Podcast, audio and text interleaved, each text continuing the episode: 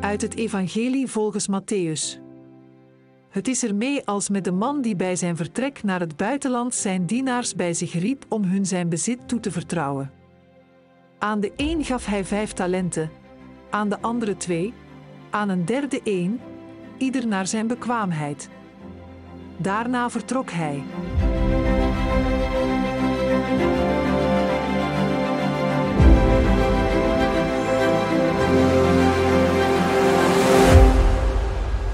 Vrienden, vandaag het evangelie van de talenten. U kent het waarschijnlijk. Een talent is overigens niet iets wat je goed kunt. Ja, dat is het ook. Maar het is een, een, een, een geldhoeveelheid in de tijd van Jezus. Uh, een, een, flinke hoeveelheid. Vergelijk het met een, met een ton, zal ik maar zeggen. Wat is het verhaal? Iemand gaat naar het buitenland en zijn dienaars, hij uh, vertrouwt uh, zijn bezit aan hen toe. De een geeft hij vijf talenten, de ander twee en een ander één. Ieder naar zijn bekwaamheid. En we weten hoe het gaat. Die ene verdient er vijf bij, die andere uh, twee. En die ene met dat ene talent, die denkt: ja, maar mijn meester is vrij streng. Uh, laat ik het maar uh, ergens veilig opbergen. Dan kan ik het ook niet kwijtraken. En dan geef ik het straks wel terug. Maar dan, dan loopt het heel anders. Hij krijgt een enorm verwijt en hij wordt uh, buiten gegooid. Vindt u het redelijk dat die derde man afgebrand wordt en als lui en slecht betiteld wordt? Ik bedoel, hij had toch zijn talent, hè, de grote som geld, had hij netjes bewaard en teruggegeven. Zo beroerd is dat toch niet, het had erger gekund. En toch krijgen we te horen dat hij een lamzak is die onmiddellijk ontslag krijgt. Oproepelen, wegwezen jij. Misschien als ik het op een andere manier vertel, dat we er anders tegenaan kijken. Er was dus een man die een groot aannemersbedrijf had en op een dag gaat hij voor lange tijd weg en zegt tegen drie personeelsleden: Ik ben een paar maanden weg en jullie moeten hier alles regelen totdat ik terugkom. En voor ieder van jullie heb ik gereedschap, ga ermee aan de gang. En als ik terugkom, hoor ik wel wat je ermee gedaan hebt. Nou, de eerste krijgt een vrachtwagen vol bouwmateriaal, de tweede een bestelbusje met verf en gereedschap dat een schilder nodig heeft. En de derde een gereedschapkist met gereedschap die een timmerman nodig heeft: hamerzaag, schroevendraaiers, uh, zaagmachines, noem allemaal maar op. En ieder kreeg spullen mee, naar gelang zijn talenten om, om te gebruiken. Goed, de baas gaat op vakantie, komt na zes maanden terug. Hij roept de drie mensen bij zich en wil weten wat ze met gereedschap gedaan hebben.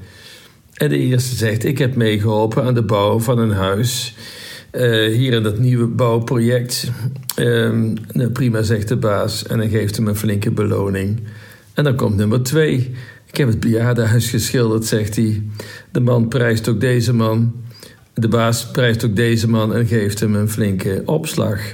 En dan vraagt hij aan degene die het timmergereedschap heeft gekregen: En jij, wat heb jij ermee gedaan?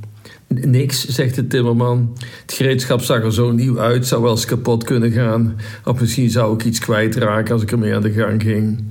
Ik weet dat u best wel streng bent en daarom heb ik het gereedschap veilig opgeborgen. Hier hebt u het weer terug. Kijk, het ziet eruit als nieuw. En toen werd de baas, de baas ineens vreselijk kwaad. Ik heb je dat gereedschap niet gegeven om er niets mee te doen, maar om ermee aan de gang te gaan, om ermee te werken. Wegwezen, ja, je bent ontslagen. Is het redelijk dat hij ontslagen wordt? Ja, volgens mij wel. Hij wordt toch niet betaald om niks te doen? Ieder mens heeft bepaalde capaciteiten, talenten. De een meer dan de ander. Dat doet er ook niet toe. Iedereen heeft ze. En van de een valt het misschien wat meer op dan de ander, maar dat wil nog niet zeggen dat het meer waard is. En je hebt ze gekregen om er iets mee te doen. En dat is wat het evangelie duidelijk wil maken. Je krijgt je talenten niet geheel vrijblijvend. Het evangelie laat zien dat we onze begaafdheid, onze begaafdheid, onze talenten, dat we die van God ontvangen en dat die van ieder van ons een zekere verantwoordelijkheid vraagt. En verantwoording moet je afgeven. Gaven, die moeten groeien en bloeien. En de gever accepteert niet dat we er niks mee doen. En ga niet met een hooghartig gezicht ermee pronken. Nee, want het zijn niet je eigen verdiensten, je hebt ze gekregen. En besef dit, je wordt ook pas volop mens door je leven maximaal te benutten. Niets is zo ergens klaploperij en nikserigheid. Als iemand veel meer in zijn mars heeft dan hij laat zien, dan is dat ergerlijk. Het is nou goed om bijvoorbeeld aan kinderen te leren hun talenten te ontdekken. En veel mensen doen dat ook. Maar ook voor volwassenen moet het steeds een uitdaging zijn om je heel persoonlijk af te vragen: maak ik het maximale van mijn talenten, van mijn begaafdheden binnen de mogelijkheden van de tijd? Een ander verhaaltje. Er was dus een man die kwaad werd op God en zei: God, ik bid al drie jaar dagelijks dat ik de staatsloterij zal winnen. U zegt toch zelf, vraagt en je zult krijgen. Nou, mooi niets. Hoe komt het dat ik al drie jaar niks krijg wat ik gevraagd heb? En toen hoorde hij een stem uit de hemel, luid en duidelijk: Goede vriend, doe mij een plezier en koop eens een lot. Nee, dit is geen promotieplaatje voor de praatje voor de staatsloterij. Ik wil alleen maar zeggen: als je iets wilt winnen, moet je wel meespelen.